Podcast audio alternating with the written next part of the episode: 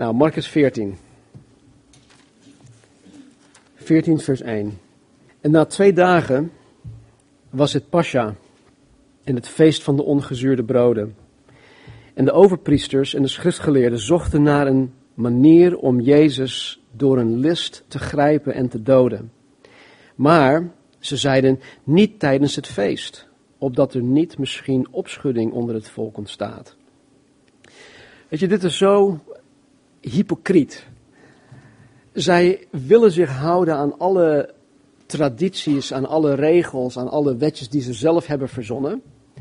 Ze willen ook niet iets doen wat ongeoorloofd is tijdens het feest. Ze willen Jezus hier zeker niet um, arresteren en hem doden uh, tijdens het feest, omdat ze een opschudding onder het volk willen voorkomen. Maar de Bijbel vanaf het begin aan leert ons dat Jezus het geslachte lam is. Het Pascha, het paasfeest, uh, wat, de Exodus, uh, het, bloed van het lam op de deurposten. Dat was allemaal een, een beeld van wat er in de toekomst zou komen. En Jezus is de vervulling daarvan. En we zien dus ook dat ondanks dat zij zelf niet wilde dat, dat Jezus per se tijdens het Pascha um, gearresteerd, gedood zou worden, heeft God het toch zo gedaan om zijn woord te vervullen, te volbrengen. Vers 3. En toen hij, dus Jezus, in Betanië was, in het huis van Simon de Melaatse, kwam er toen hij aanlag een vrouw met een albasten fles met zuivere, kostbare nardesalf. En nadat zij de albasten fles gebroken had, goot zij, het, goot zij hem uit op zijn hoofd. En er waren sommigen die verontwaardigd waren bij zichzelf en zeiden: Waartoe diende deze verkwisting van de zalf? Want die had voor meer dan 300 penningen verkocht en aan de armen gegeven kunnen worden. En ze vielen scherp tegen haar uit. Maar Jezus zei: Laat haar met rust. Waarom valt u haar lastig? Ze heeft een goed werk aan mij verricht. Want de armen hebt u altijd bij u. En wanneer u wilt, kunt u hun wel doen, maar mij hebt u niet altijd. Zij heeft gedaan wat zij kon. Zij heeft van tevoren mijn lichaam gezalfd voor de begrafenis. Voorwaar, ik zeg u, overal waar dit evangelie gepredikt zal worden, in heel de wereld zal ook tot haar gedachtenis gesproken worden over wat zij gedaan heeft. Nou, dat hebben we vorige maand ook aangehaald, dat staat ook in Matthäus. Maar wist je dat, dat, dat zij, uh, die vrouw die dit, die dit had gedaan, deze kostbare nardesalf, 300 penningen, daar kon je heel veel armen mee voeden.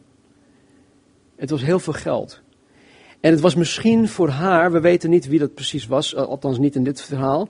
Eh, het was misschien het, het, het meest kostbare wat zij had. Het meest kostbare wat zij bezat. En zij gaf het aan Jezus. En weet je, ik, ik denk ook dat um, wat, wat hier dus gebeurt, zij, zij, doet deze, zij, zij, ja, zij, zij doet deze daad. Zij geeft Jezus het meest kostbare van uh, wat, wat zij zelf bezit.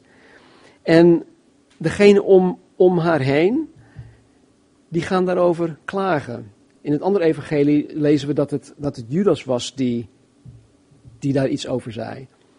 Maar alle andere mensen die begonnen daar ook in mee, in mee te gaan.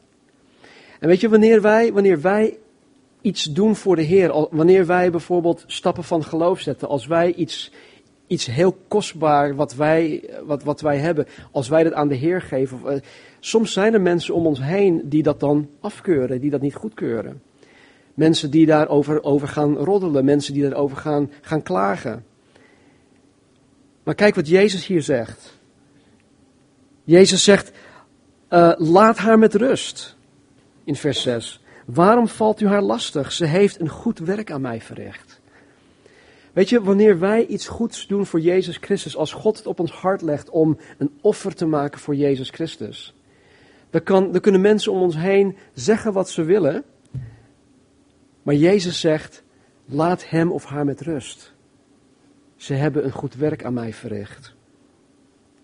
Dan zegt hij, want de armen hebt u altijd bij u. En wanneer u maar wilt, kunt u hen wel doen, maar mij hebt u niet altijd.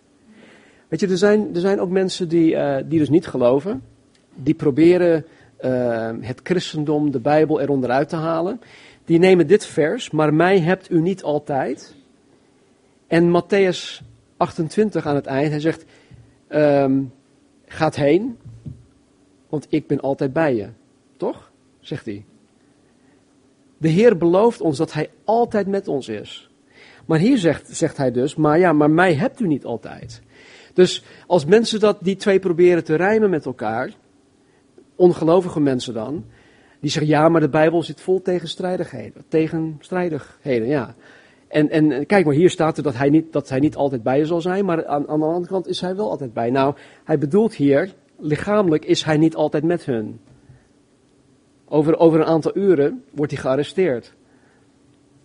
Maar hij is altijd met ons, door middel van zijn Heilige Geest. Um, waar waren we gebleven? Oh ja, in vers, vers 10. In vers 9 staat, zegt hij dus nog, overal waar dit evangelie gepredikt zal worden. Jezus profeteerde hier al dat het evangelie gepredikt zou worden. Niemand had de opdracht gekregen op dit moment. Nog niemand wist wat er uiteindelijk zou gaan gebeuren. Dat Jezus weer op zou staan uit de, uit de dood. Dat, dat Pinksteren zou komen. Dat de kerk zou geboren gaan worden. Dat wisten ze op dit moment nog niet. Maar Jezus profeteert hier overal waar dit evangelie gepredikt zal worden. In heel de wereld. En kijk, het evangelie wordt in heel de wereld gepredikt. Vanmorgen ook weer. En Judas Iscariot, vers 10, een van de twaalf, ging weg naar de overpriesters om hem aan hen over te leveren. En toen ze dat hoorden, verblijden zij zich en beloofden zij hem geld te geven. En hij zocht naar een geschikte manier om hem over te leveren. 12. En op de eerste dag, of op de eerste dag van de ongezuurde broden, dus weer een feest, wanneer ze het pascha slachten, zeiden zijn discipelen tegen hem, waar wilt u dat wij heen gaan en voorbereidingen treffen, zodat u het pascha kunt eten? En hij stuurde twee van zijn discipelen erop uit en zei tegen hen, ga de stad in en iemand zal u tegemoet komen die een kruik water draagt. Draagt, volg hem. En waar hij ook naar binnen gaat, zegt daar tegen de heer des huizes, de meester zegt, waar is de eetzaal waar ik het pascha met mijn discipelen eten zal? En hij zal u een grote bovenzaal wijzen, volledig ingericht en klaar, maak het daar voor ons gereed. En zijn discipelen vertrokken en kwamen in de stad en ze vonden, ze vonden het zoals hij hun gezegd had. En ze maakten het pascha gereed. En toen het avond geworden was, kwam hij, Jezus, met de twaalf. En toen zij aanlagen en aten, zei Jezus, voorwaar, ik zeg u, dat een van u, die met mij eet, mij verraden zal. En ze begonnen bedroefd te worden. En de een na de ander tegen hem te zeggen: Ik ben het toch niet? En weer een ander: Ik ben het toch niet? Eh, wat, wat zou er met, met hun op dat moment gebeurd zijn? Wat, wat zou er door hun heen gegaan zijn? En want stel dat, stel dat Jezus nu binnenkomt en hij zegt tegen ons: Eén van jullie gaat mij verraden.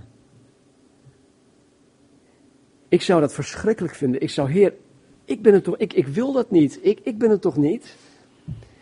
Ik denk dat wij allemaal ook zoiets zouden hebben van, nee Heer, dat, dat wil ik helemaal niet. Ik wil u niet verraden. En dan zie je ook het hart van de discipelen, die hier dan zeggen van, Heer, Heer, ik ben het toch niet. Meerdere zeiden dat, behalve één.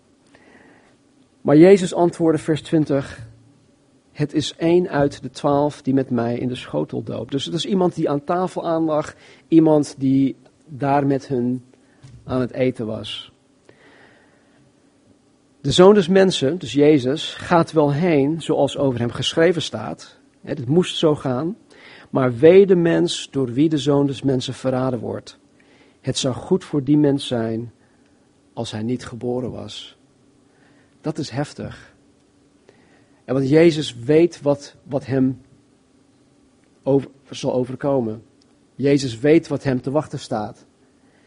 En uiteindelijk, en dit klinkt misschien heel erg hard, maar voor elk persoon die Jezus Christus niet aanneemt als verlosser en Here, zou het beter voor die persoon zijn geweest als hij nooit geboren was. Wetende wat voor toekomst die persoon zou hebben. En terwijl ze aten, vers 22, nam Jezus brood en toen hij het gezegend had, brak hij het en gaf het hun en zei, neem, eet, dit is mijn lichaam. En hij nam de drinkbeker en nadat hij gedankt had, gaf hij hun die en zij dronken er allen uit. En hij zei tegen hen: Dit is mijn bloed, het bloed van het nieuwe verbond, dat voor velen vergoten wordt. Voorwaar, ik zeg u dat ik niet meer zal drinken van de vrucht van de wijnstok tot op de dag wanneer ik die nieuw zal drinken in het koninkrijk van God. En toen zij de lofzang gezongen hadden, vertrokken zij naar de olijfberg. Jezus brak het brood, hij, hij, hij dankte God voor uh, het, brood. In een andere evangelie staat ook dat hij, hij, hij dankte God ook voor het brood en voor de wijn.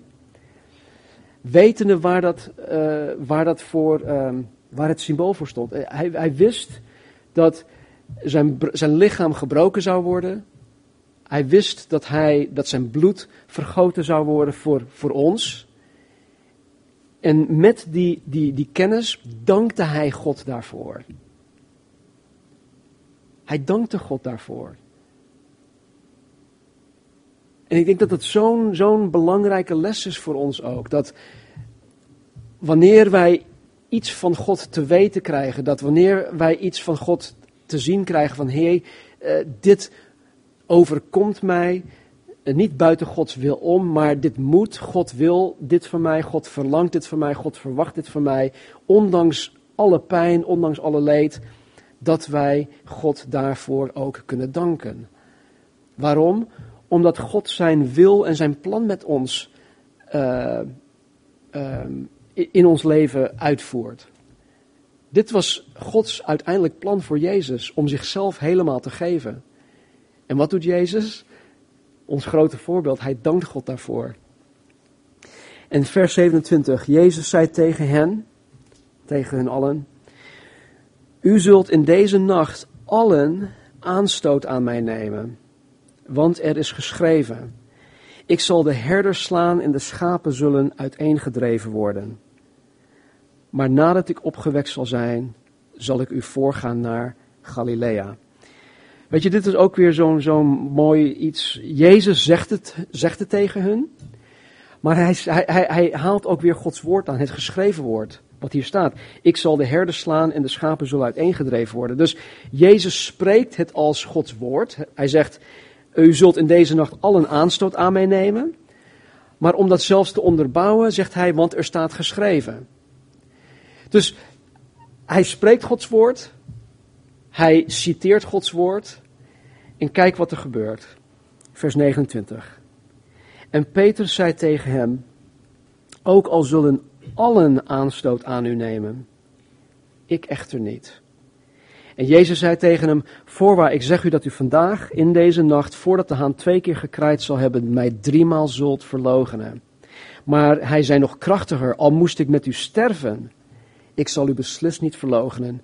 En evenzo spraken zij ook allen.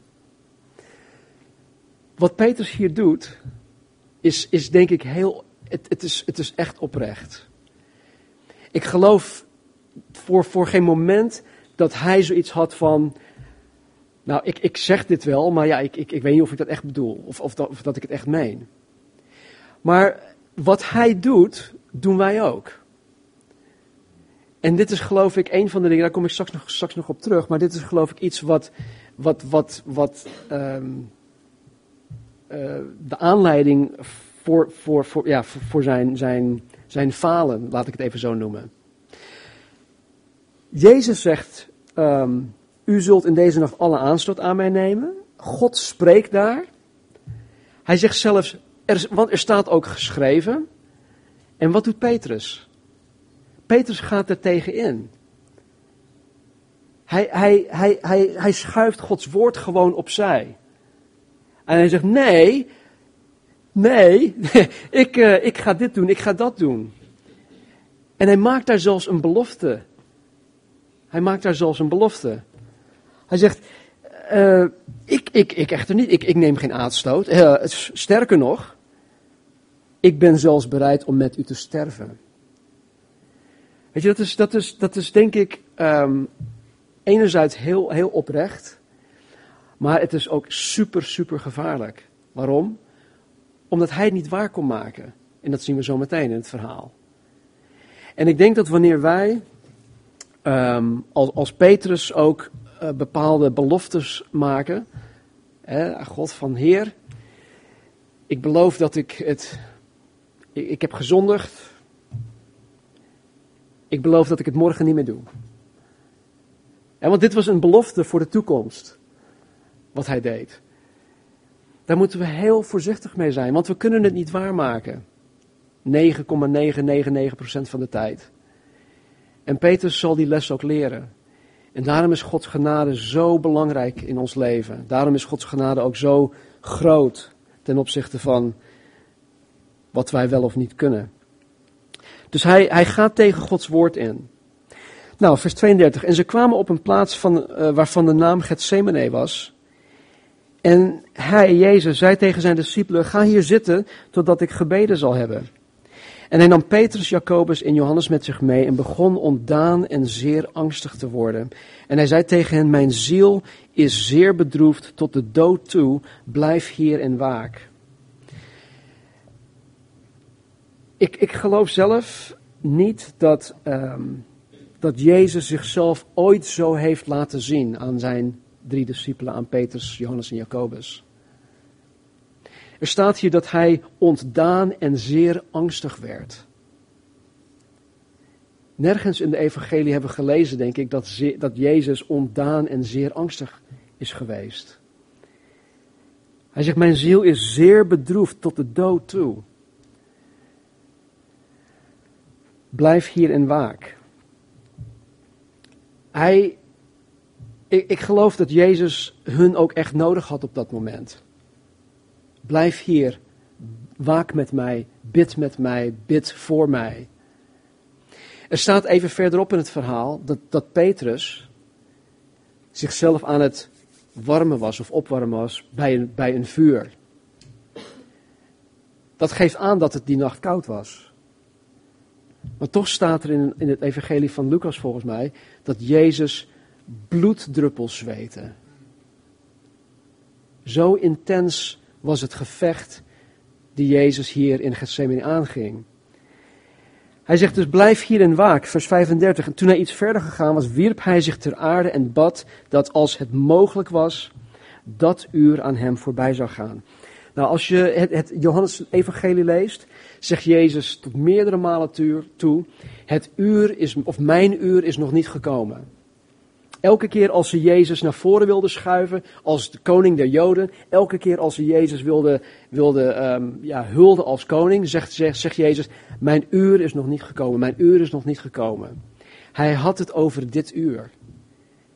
Het uur dat niet alleen hij uh, de zonde op, op zich nam van, van alle mensheid, nee, maar het uur dat hij gescheiden zou worden van God de Vader. Dat heeft hij in zijn heel bestaan nog nooit eerder meegemaakt.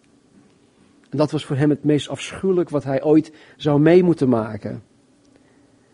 En hij zei in vers 36, Abba Vader, alle dingen zijn mogelijk voor u. Hij, hij weet dat alle dingen zijn mogelijk voor u. Neem deze drinkbeker van mij weg. Maar niet wat ik wil, maar wat u wil. Als wij hierna Jezus zien met zijn arrest, met, met, met degene die hem arresteren. Pilatus, het Sanhedrin, de schriftgeleerden, de, de, de hoge priester, al die mensen, zien wij Jezus zo ontzettend kalm. Hij wordt van allerlei dingen beschuldigd, maar hij verdedigt zichzelf niet. Weet je, als je, als je nu naar de Bijlmer toe gaat, of hoe heet die, eh, die gevangenis in Amsterdam? Bijlmer Bias of zoiets, toch? Ja, nou goed. Nou, ik denk dat als je daar naartoe zou gaan en, en, en, en een, een doorsnee uh, gevangene ja, zou vragen van, joh, uh, waarom zit je hier? Ja, het was mijn schuld niet en ik ben erin geluisterd bla bla bla bla bla. Nou, iedereen is onschuldig hè, in, de, in de bias. En ze hebben allemaal zo'n verhaal. Jezus was 100% onschuldig en ze bleven hem maar uh, beschuldigen van allerlei dingen. En hij was ontzettend kalm. Zelfs tot aan de dood toe, aan het kruis, was hij kalm. Hij vroeg zelfs God of Vader, vergeef hen, want ze weten niet wat ze doen. Hoe kon dat? Hoe kon Jezus zo kalm blijven? Omdat het gevecht, het echte gevecht, hier in Gethsemane plaatsvond. Het echte gevecht, de echte worsteling met God vond hier plaats in Gethsemane. En hoe heeft Jezus dit gevecht gewonnen? Hoe heeft Jezus de, de overwinning behaald in dat gevecht? In vers 36. Maar niet wat ik wil, maar wat u wilt. Het is door een volledige overgave aan God de Vader dat wij het gevecht winnen. Het is, het is, het, het is een paradox. Wij denken, wij moeten strijden, wij moeten winnen, wij moeten uh, op onze strepen staan, wij moeten voor onszelf opkomen, wij moeten dit, wij moeten dat. Maar in Gods economie, in Gods koninkrijk, winnen wij het gevecht, winnen wij de strijd door ons volledig over te geven en te zeggen, maar niet wat ik wil, maar wat u wilt. Het gevecht werd door Jezus gewonnen in Gethsemane. En hij kwam, vers 37, en trof hen slapend aan. En hij zei tegen Petrus, Simon, slaapt u? Was u niet in staat één uur te waken? Eén uurtje maar. Waak allen en bid, opdat u niet in verzoeking komt. De geest is wel gewillig, maar het vlees is zwak. Wij kunnen daarvan getuigen, wij weten dat als geen ander. De geest is wel gewillig. Ik, ik, kan, van, ik kan nu zeggen van, oh ja, heer, morgenochtend om vier uur sta ik op, ik ga bidden. Morgenochtend, vier uur gaat mijn wekker, oeh, nog even een half uurtje. Even snoezen, negen minuten. Gaat die weer af? Ja, even snoezen, even snoezen. Ja, voordat je het weet is het, is het, is het zeven uur. En dus, de, de geest is wel gewillig, maar het vlees is zwak. En toen Jezus weer weggegaan was, bad hij en sprak dezelfde woorden. Jezus bad weer hetzelfde, Heer. Indien het mogelijk is. En toen hij terugkwam, trof hij hen opnieuw slapend aan, want hun ogen waren zwaar geworden. En ze wisten niet wat zij hem moesten antwoorden. Ik kan me helemaal voorstellen, Jezus komt daar terug. Ja, ze, liggen daar te pitten en van, oh, ja, sorry heer, uh, hoe zeg je dat, mond vol tanden? Ze wisten niet wat ze hem moesten antwoorden. En hij kwam voor de derde keer. En hij zei tegen hen: Jongens, slaap nu maar verder en rust. Nou, wat hier niet staat in het, in het Nederlands is: we hebben hier een, uh, hoe noem je een semicolon, een punt met een komma. Punt, komma, oké. Um, slaap nu naar verder uh, en rust, punt, komma. We weten niet vanuit de, de, deze tekst hoeveel tijd er zit tussen die punt, komma en het is genoeg, het uur is gekomen. Uh, het, kan, het kan een half uur zijn geweest, het kan een uur zijn geweest, het kan een paar uurtjes zijn geweest, dat weten we niet. Maar ik geloof dat op het moment dat Jezus zei van, oké jongens, weet je, slaap nu maar verder in rust. Ik geloof dat Jezus daar op dat moment voor hun ging bidden. Er staat in Hebreeën dat Jezus nu continu voor ons pleit. En ik kan me heel goed voorstellen dat, dat toen hij daar die drie zag liggen, dat hij zei, oh vader, Petrus. Hij krijgt het zwaar te verduren. Hij, u weet wat hij zo meteen gaat doen. Wees hem alsjeblieft genadig. Geef hem alsjeblieft kracht. Wanneer hij weer tot inkeer komt, geef hem de kracht om zijn broeders te versterken. Satan wil hem als, als, als uh, wheat. Hij wil hem er onderuit halen. Maar Heer, geef hem alsjeblieft kracht. Hij bad ook voor Jacobus, die binnen, binnen enkele weken onthoofd zou worden. Hij bad ook voor deze Johannes, die misschien een jaar of 16, 17 jaar oud was. O Heer, deze jonge knul. Hij heeft nog zo'n lange weg te gaan. Hij wordt verbannen tot Patmos. Hij wordt in, in olie gekookt. Heer, u weet wat hij allemaal moet doorstaan voor mij. Wees hem nabij. En met, met alle genade en liefde en, en, en tederheid geloof ik echt dat Jezus gewoon voor hun op dat moment aan het bidden was. Want zo is God. Zo is de Jezus die wij dienen. En dan staat er, het is genoeg.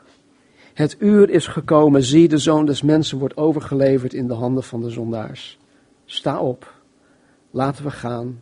Zie hij die mij verraadt is dichtbij. En meteen, terwijl hij nog sprak, kwam Judas eraan, die een van de twaalf was, en met hem een grote menigte met zwaarden en stokken, gestuurd door de overpriesters, de schriftgeleerden en de oudsten. En hij die hem verraden had met hen een teken afgesproken en gezegd, die ik kussen zal, die is het. Grijp hem en leid hem zorgvuldig bewaakt weg. En toen hij daar gekomen was, ging hij meteen naar hem, naar Jezus toe en zei, Rabbi, Rabbi. En hij kuste hem.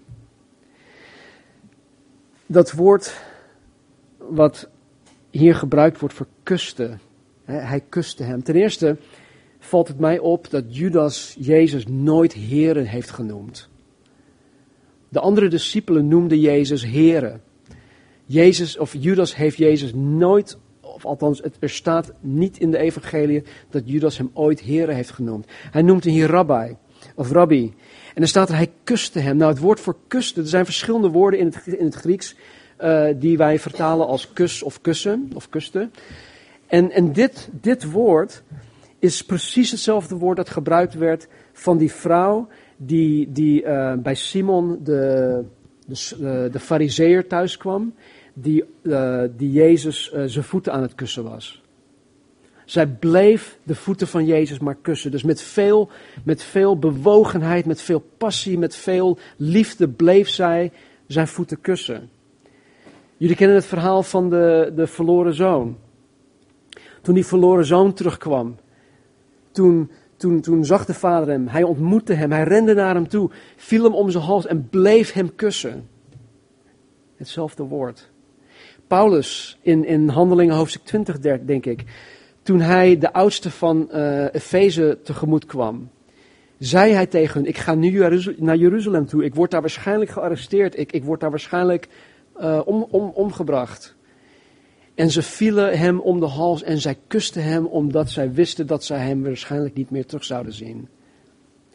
En er, en er staat hier dus dat, dat, dat, die, die, die, uh, dat Judas Jezus met zo'n kus hem kuste.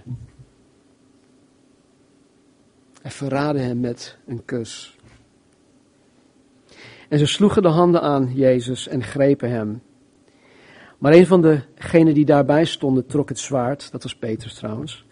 En hij trof de slaaf van de hoge priester en sloeg hem het oor af. Ik denk niet dat het de bedoeling was van Petrus om zijn oor af te slaan. Weet ik niet zeker, maar ik kan me voorstellen dat hij slaperig was. Dat hij zijn zwaard greep, het was donker. Nou, zwaai je maar dat ding. Of uh, misschien wilde hij zijn hoofd wel afhakken, dat weten we niet. In een andere evangelie lezen we dat, dat, dat Jezus het oor opraapte en weer terug op zijn hoofd plaatste. Dus ondanks wat ze Jezus aandeden en aan gingen doen, had hij nog steeds bewogenheid en, en, en medelijden met zijn vijanden.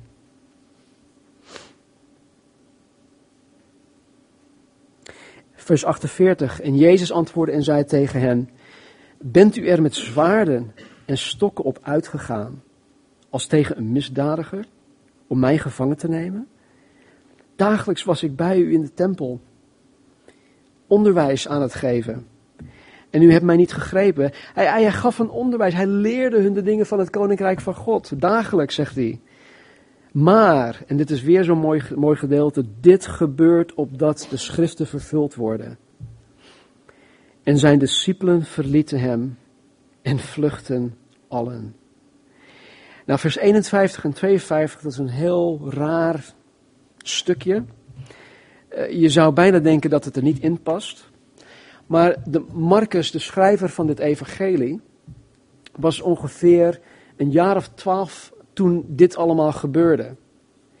En de, de Bijbelgeleerden die, die geloven dat, um, dat Marcus dit niet, um, dat, of nee, nee, niet, dat Marcus dit eigenlijk uh, de informatie die hij heeft meegekregen om het evangelie van Marcus te schrijven, dat hij dat van Petrus meegekregen had. Dus hij ging met Petrus mee overal naartoe en elke keer als Petrus het verhaal vertelde, toen schreef hij dingen op. Dus het evangelie van Marcus zou net zo goed het evangelie van Petrus genoemd kunnen worden. Maar goed, uiteindelijk heeft Marcus het geschreven, maar hij heeft heel veel informatie van Petrus gekregen. Maar ik geloof dat deze twee versen misschien een stukje toch, het, het enige stukje autobiografie is, want hij zegt dit. En een zekere jonge man die een linnen kleed om het naakte lichaam geslagen had, volgde Jezus en de jonge mannen grepen hem, maar hij liet het linnenkleed achter en vluchtte naakt van hem weg. En nogmaals, dat voegt helemaal niets toe aan, aan het verhaal. Maar ik denk dat Marcus dat gewoon erbij heeft gezet als een stukje autobiografisch, eh, of autobiografisch iets van, joh, uh, ik ben de enige die dit eigenlijk weet. En ik vind het belangrijk om het neer neer, uh, vast te leggen. Goed. En ze leidden Jezus, vers 53, naar de hoge priester. En bij hem kwamen al de overpriesters, de oudste, de schriftgeleerden bijeen. En Petrus volgde hem op een afstand. Houd dat even in gedachten. Petrus volgde hem op een afstand. Tot binnen het paleis van de hoge priester.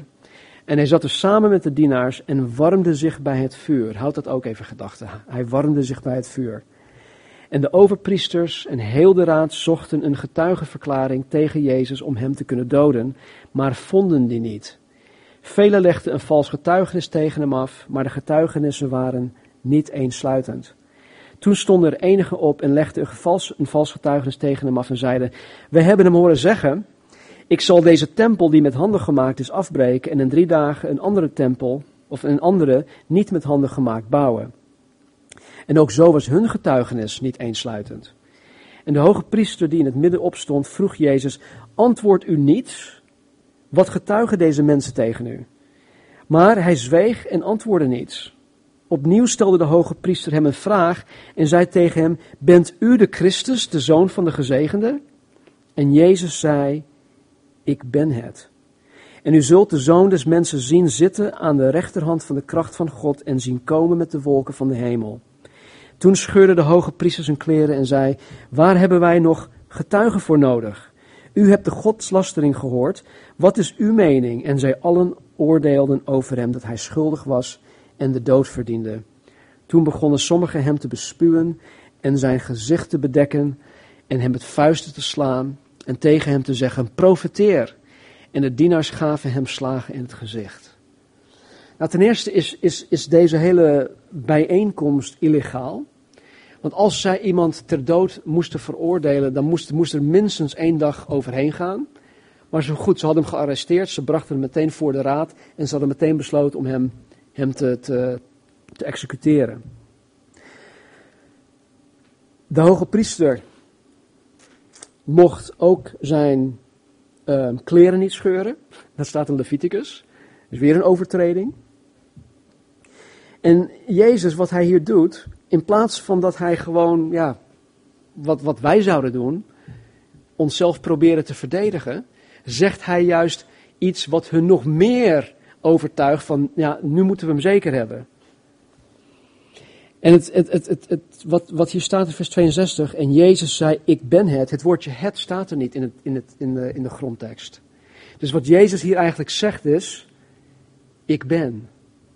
Ik ben. Wat alleen God de Almachtige kan zeggen. Ik ben. Hebben jullie ooit, um, of zijn, zijn jullie ooit onverwachts van een, een, een stoeprand afgestapt? Dat je het niet hebt gezien? Ja? Je hebt het niet zien aankomen. Hoe voelt dat? Nou, dat, dat, verwacht je niet. Het is, wist, wist, je dat, ik heb zelfs gelezen dat, dat mensen uh, dingen in hun rug kunnen kapotmaken alleen maar van uh, een, een, stoep dat misschien van 10 centimeter of zo hoog is. Dat als ze daar niet op ingesteld zijn, dat als ze er vanaf stappen, dat ze hun rug kunnen blesseren, dat ze uh, nekwervels, heupen, zelfs beenderen kunnen breken als, als, ze, als ze daar niet op ingesteld zijn. Nou, het gemene hiervan is wat zij met Jezus doen. Zij hebben, ze, hadden hun, ze hadden het gezicht van Jezus bedekt. Ze hadden iets over zijn hoofd getrokken. En toen begonnen ze hem te slaan. En dat is zo gemeen. Het is sowieso gemeen, maar het is zo gemeen om het op deze manier te doen. Het doet alleen maar meer pijn. Het veroorzaakt alleen maar meer. ehm, ja, hoe zeg je dat? Eh, ze maken alleen maar meer kapot. En toen Petrus beneden op de binnenplaats was, kwam een van de dienstmeisjes van de hoge priester. En toen zij Petrus zag, zich, zich zag warmen, keek ze hem aan en zei: Ook u was bij Jezus de Nazarener. Maar hij ontkende het en zei: Ik ken hem niet. En ik weet niet wat u zegt. Waar heb je het over? En hij ging naar buiten, naar het voorportaal en de haan kraaide. En toen het dienstmeisje hem opnieuw zag, begon hij te zeggen tegen hen die daarbij stonden. Toen begon zij te zeggen tegen hen: Hij is een van hen. Maar hij, Petrus, ontkende het opnieuw. En kort daarna zeiden zij die daarbij stonden opnieuw tegen Petrus: Werkelijk, u bent een van hen, want u bent ook een Galileër en uw spraak vertoont overeenkomst. En hij begon zichzelf te vervloeken en te zweren: Ik ken deze mens niet over wie u spreekt. Man, dat zou heftig eh, geweest zijn. Weet je, in, in, in het Engels hebben wij een, een uitspraak ehm, ehm, waar, waar mensen eh, verdoemenis over zich heen roepen. You know? Ze zeggen, I'll be damned. En ehm, eigenlijk de woorden, God, verdom mij, roep je ook vervloekingen over jezelf heen. En dat deed, dat deed Petrus hier. Hij, hij vervloekte zichzelf. Als, waar, al- al- als, als ik hier sta, eh, God is mijn getuige, eh, ik, ik ken hem niet. Hij begon echt te vloeken. En in vers 72, en de haan kraaide voor de tweede keer en Petrus herinnerde zich het woord dat Jezus tegen hem gezegd had. Voordat de haan twee keer gekraaid zal hebben, zult u mij driemaal verloochenen. En toen dat tot hem doordrong, begon hij te huilen. In Lucas staat er dat op het moment dat dat gebeurde, maakte hij oogcontact met Jezus. Jezus keek hem aan. En ik geloof voor geen moment dat Jezus hem aankeek en dat hij met zijn ogen rolde en dat hij dit zei. Of, nee, ik geloof echt dat Jezus met zoveel compassie en tederheid en liefde Petrus aankeek. En toen dat door tot hem doordrong, begon hij te huilen. En meteen s'morgens vroeg beraadslaagden de overpriesters met de oudsten en schriftgeleerden en heel de raad. En nadat zij Jezus gebonden hadden, brachten zij hem weg en leverden zij hem over aan Pilatus. En Pilatus vroeg hem, u bent de koning van de Joden? En hij antwoordde hem en zei, u zegt het. De overpriesters beschuldigden hem van veel dingen, maar hij antwoordde niets. En Pilatus stelde hem opnieuw de vraag en zei, antwoord u ze niet? Zie hoeveel zij tegen u getuigen. Maar Jezus antwoordde helemaal niets meer, zodat Pilatus zich verwonderde. Nu liet hij op een feest één gevangene voor hen los, wie zij maar wensten. En er was één, die Barabbas heette, die gevangen zat, die gevangen zat met de mede-oproermakers die in het oproer een moord begaan hadden. En de menigte schreeuwde en begon te eisen dat hij zou doen zoals hij altijd voor hen gedaan had. En Pilatus antwoordde hun, wilt u dat ik de koning van de Joden voor u loslaat? Want hij wist dat de overpriesters hem uit afgunst overgeleverd hadden. Maar de overpriesters hitsten de menigte op dat hij liever Barabbas voor hen zou loslaten. En Pilatus antwoordde opnieuw en zei tegen hen: Wat wilt u dan dat ik met hem doen zal, die u de koning van de Joden noemt? En zij riepen opnieuw: Kruisig hem. Maar Pilatus zei tegen hen: Wat voor kwaad heeft hij dan gedaan? En ze riepen nog harder: Kruisig hem. Pilatus nu wilde de menigte tevreden stellen en liet Barabbas voor hen los. En hij leverde Jezus nadat hij hem gegezeld had over om gekruisigd te worden. En de soldaten leidden hem het paleis binnen, dat is het gerechtsgebouw, en riepen heel de legerafdeling bijeen. Ze deden hem een purperen mantel om, en nadat zij een doornenkroon gevlochten hadden, zetten zij hem die op en begonnen hem te begroeten. Gegroet, koning van de Joden. En ze sloegen op zijn hoofd met een rietstok en bespuurden hem. En ze vielen op de knieën, knieën en aanbaden hem, ze bespotten hem. En toen zij hem bespot hadden, trokken zij hem de purperen mantel uit, trokken hem zijn eigen kleren aan en leidden hem naar buiten om hem te kruisigen. Weet je, hij kreeg een doornenkroon op zijn hoofd. Wat gebeurde er in Genesis na de zondeval? Wat zei God tegen Adam? Wat zal de aarde voortbrengen? Distels en doornen vanwege de zonde. En hier krijgt Jezus, die de zonde van de wereld, van heel de schepping op zich zal nemen, een doornenkroon op zijn hoofd, hoofd gelegd. En zij dwongen, vers 21, een voorbijganger, Simon van Cyrene, die van de akker kwam, de vader van Alexander en Rufus, dat hij zijn kruis droeg. Ze brachten hem naar de plaats Golgotha, dat is vertaald schedelplaats, en ze gaven hem, Jezus, met mirre gemengde wijn te drinken, maar hij nam het niet. Dit, dit, dit met mirre gemengde wijn, dat, dat, uh, dat is eigenlijk een mengsel wat hem een soort van een roes zou geven. Um, Marnie die, uh, die kreeg ergens in maart een, uh, een behandeling uh, waardoor ze met een buis naar binnen gingen om een echo te maken van haar hart. Nou, een van de dingen die zij um, kon krijgen was een, een, spuitje of iets dergelijks, waardoor ze een roes zou krijgen. Waardoor ze eigenlijk niet alles helemaal bewust zou meemaken.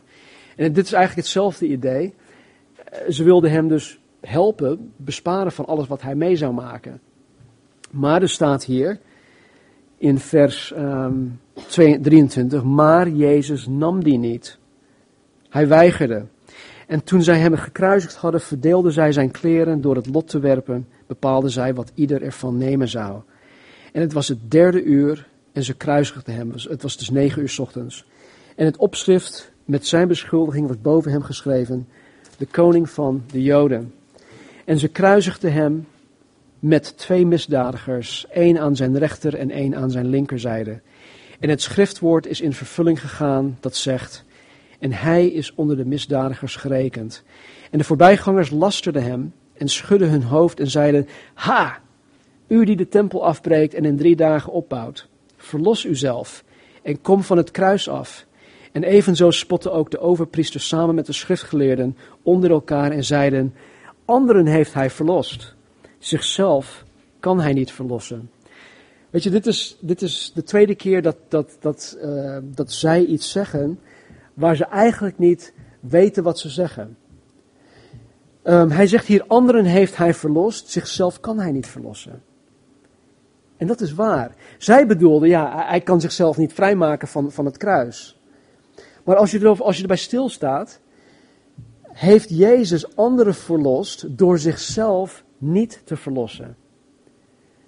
Als hij het de lijdensweg niet, niet ging, als hij niet aan het kruis gegaan was, dan waren geen van ons verlost. Dus ze spreken enigszins wel de waarheid. Anderen heeft hij verlost, zichzelf kan hij niet verlossen. En dat is waar. Laat de Christus, de koning van Israël, nu van het kruis afkomen, opdat wij het zien en gaan geloven. Ook zij die met hem gekruisigd waren, smaden hem. En toen het zesde uur gekomen was, dus twaalf uur s middags, kwam er duisternis over heel de aarde tot het negende uur toe, tot drie uur s middags. En op het negende uur riep Jezus met luide stem in Aramees, Eloi, Eloi, lama sabachthani. Dat is vertaald, mijn God, mijn God, waarom hebt u mij verlaten? En sommige van hen die daarbij stonden en dit hoorden, zeiden, zie, hij roept Elia. En er snelde iemand toe vulde een spons met zuurwijn, stak die op een rietstok en gaf hem te drinken. En hij zei, houd op, laten wij zien of Elia komt om hem eraf te nemen. En roepend met luide stem gaf Jezus de geest. En het voorhangsel van de tempel scheurde in tweeën van boven tot beneden.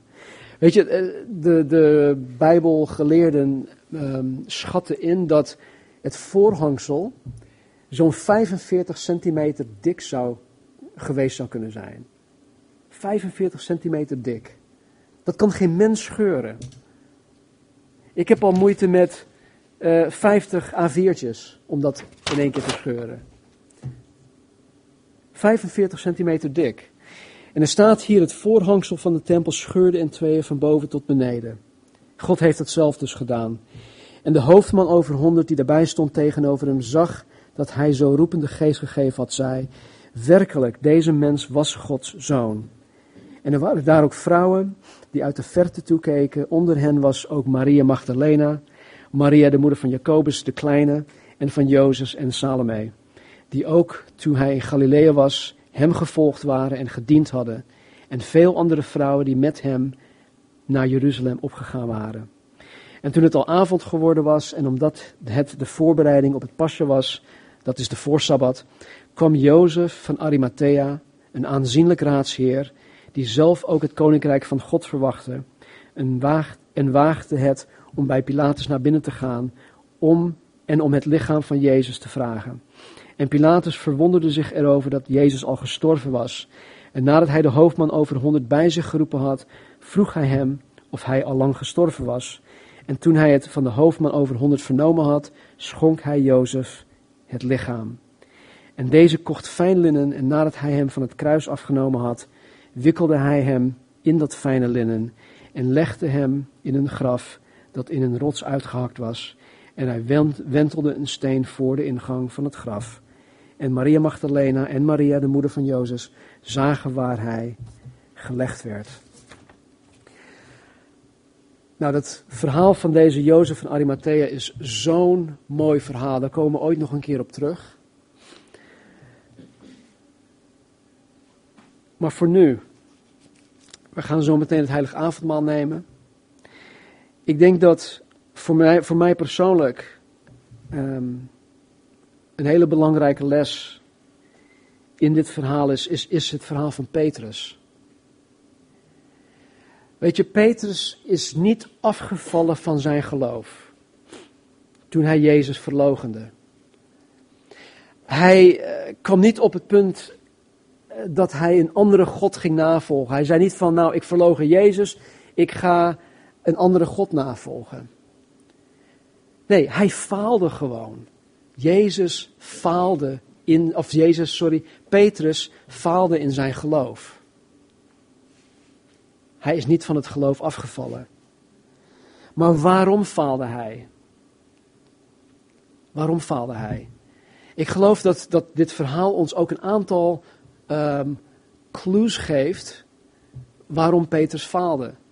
En ik kan het niet 100% waarmaken, maar het zijn wel dingen die wij, uh, ja, die wij in acht moeten nemen om te voorkomen dat wij ook dezelfde fout ingaan. Nou, ten eerste had hij veel te veel zelfvertrouwen. Wat zei hij? In, uh, in vers, uh, even kijken, hoofdstuk 14, vers 28, 29, 29. Ook al zullen allen aanstoot aan u nemen. Ik niet. Hij had veel te veel vertrouwen in zichzelf. Weet je, en dat is ook iets waar wij echt voor moeten waken. Ik denk dat, dat, uh, dat wij vooral als mens zijnde, we zijn nou eenmaal um, vatbaar voor trots en hoogmoed. En soms denken we zelfs van, nou ja, ik sta elke ochtend vroeg op, ik lees de Bijbel elke ochtend, ik doe dit, ik doe dat. Mij zal dat niet overkomen. Maar oh, daar moet je echt voor waken. Um, um, in het Engels staat er ook. Um, oh, take heed lest you fall. nee, het doet er niet toe. We moeten ervoor waken. Dus dat was één. Hij had veel te veel eigen uh, vertrouwen in zichzelf. Ten tweede, wat deed Petrus in Gethsemane? Jezus zei, kom, Petrus, Johannes, Jacobus, kom met mij mee. En waak, bid. Bid met mij, bid voor mij. Maar wat deed Petrus? Hij ging slapen. Hij lag te pitten. En ik geloof dat als wij ons bezighouden met iets anders dan alleen het bidden, dat je dan ook zwak kan zijn, dat je verzwakt kan zijn, dat je ook kan falen. Hij, hij, hij, hij, hij sliep. Jezus ging de strijd aan door te bidden. Hij had de strijd ook gewonnen in en tijdens zijn gebed. Petrus had deze strijd misschien ook kunnen winnen. Maar hij lag te slapen. Hij, hij warmde zichzelf ook bij het vuur. Wie had dat vuur aangestoken? Wiens vuur was dat? Was het van de discipelen? Nee, het was van de vijand. Hij warmde zich bij het vuur van de vijand. En ik geloof dat wij, ons, wij ook moeten waken voor uh, ja, uh, het, het, het, het, het opzoeken van dingen waar wij totaal geen. Um, um, ja, uh, we have no business being there. We, hebben daar niks te zoeken. En het is, het is, het is ook ja, mens eigen om soms, denk ik. Um, soms heb ik zelf ook het gevoel. Ik dien God elke week. Elke zondag sta ik hier.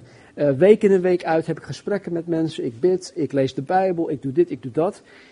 En als ik dan zeg maar een week uh, vrij heb, nou, phew, nou dan kan ik even, nu kan ik even bijkomen, nu kan ik even iets anders doen. En uh, nu even niks met God, nu even niks met de Bijbel, nu even niet bidden. Ik ga me nu even warmen bij het vuur van de vijand. Weet je, en, en, en dat is, dat is zo'n foute gedachte. En ik geloof niet dat Petrus daarbij stilstond, maar het is wel iets wat, wat wij kunnen, wat, wat, waarvan wij iets kunnen leren. En er staat ook, dat zei ik zo even nog, houd het nog even gedachten. Petrus volgde hem op een afstand. Petrus volgde Jezus op een afstand. Weet je, als wij Jezus navolgen op een afstand, hebben wij de kans om hem uit het oog te verliezen. zolang we Jezus op een afstand navolgen, joh, dan, dan zijn we met zoveel andere dingen bezig. En dat zijn de vier dingen die, die mij enorm aanspraken door de, in, in dit gedeelte. En ik heb hier ook in gefaald. Ik zou net zo hard falen als Petrus. Als ik, als ik in zijn schoenen stond. Maar Jezus, die had voor hem gebeden.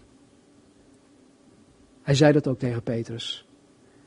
In het Engels staat er: Satan wanted to sift you as wheat, but Peter, I prayed for you. Petrus, ik heb voor je gebeden. En daarom denk ik ook dat, dat Jezus op dat moment voor Petrus had gebeden. En Jezus pleit dag in en dag uit voor ons. Dus waar wij ook falen, waar we ook de mist in gaan, waar we ook tekortschieten, we hebben een, een verdediger, we hebben Jezus Christus die onze zaak bij God de Vader bepleit. Dus laten we een moment nemen om, ja, ik kan niet in jullie harten kijken, maar waar wij een moment voor moeten nemen om onze zonde te beleiden, om dingen goed te maken met God. Laten we de tijd ook nemen. En terwijl Roelof een aantal liederen zingt, laten we dat ook gewoon doen. En wanneer we er klaar voor zijn, laten we de elementen nemen. En laten we deze keer anders doen. Laten we het uh, gezamenlijk doen. Dus uh, kom naar voren toe, neem, het weer terug naar je plaats. En dan nemen we dat ook gewoon gezamenlijk, um, of nemen we dat gewoon tegelijk. In uh, de eerste brief van Johannes, in vers 9 staat dit. Als wij onze zonde beleiden, Hij, God, is getrouw en rechtvaardig om ons de zonde te vergeven en ons te reinigen van alle ongerechtigheid. Hij is getrouw en rechtvaardig. En er staat er ook dat het bloed van Jezus Christus ons reinigt. En dat woord, um, het bloed van Jezus Christus, zijn zoon in vers 7, reinigt ons van alle zonden. Het woord reinigt, dat betekent dat het ons constant reinigt. Het blijft ons maar reinigen. Het was niet een eenmalig iets. Dus wanneer we vanmorgen ook tot, tot Jezus komen, het avondmaal tot, tot ons nemen, weet dat het bloed van Jezus Christus ons constant reinigt. En het maakt niet uit wat we de afgelopen week meegemaakt hebben, wat we de afgelopen week gedaan hebben, hoe we ook gefaald hebben. Het bloed van Jezus Christus reinigt ons continu. Zijn genade is ons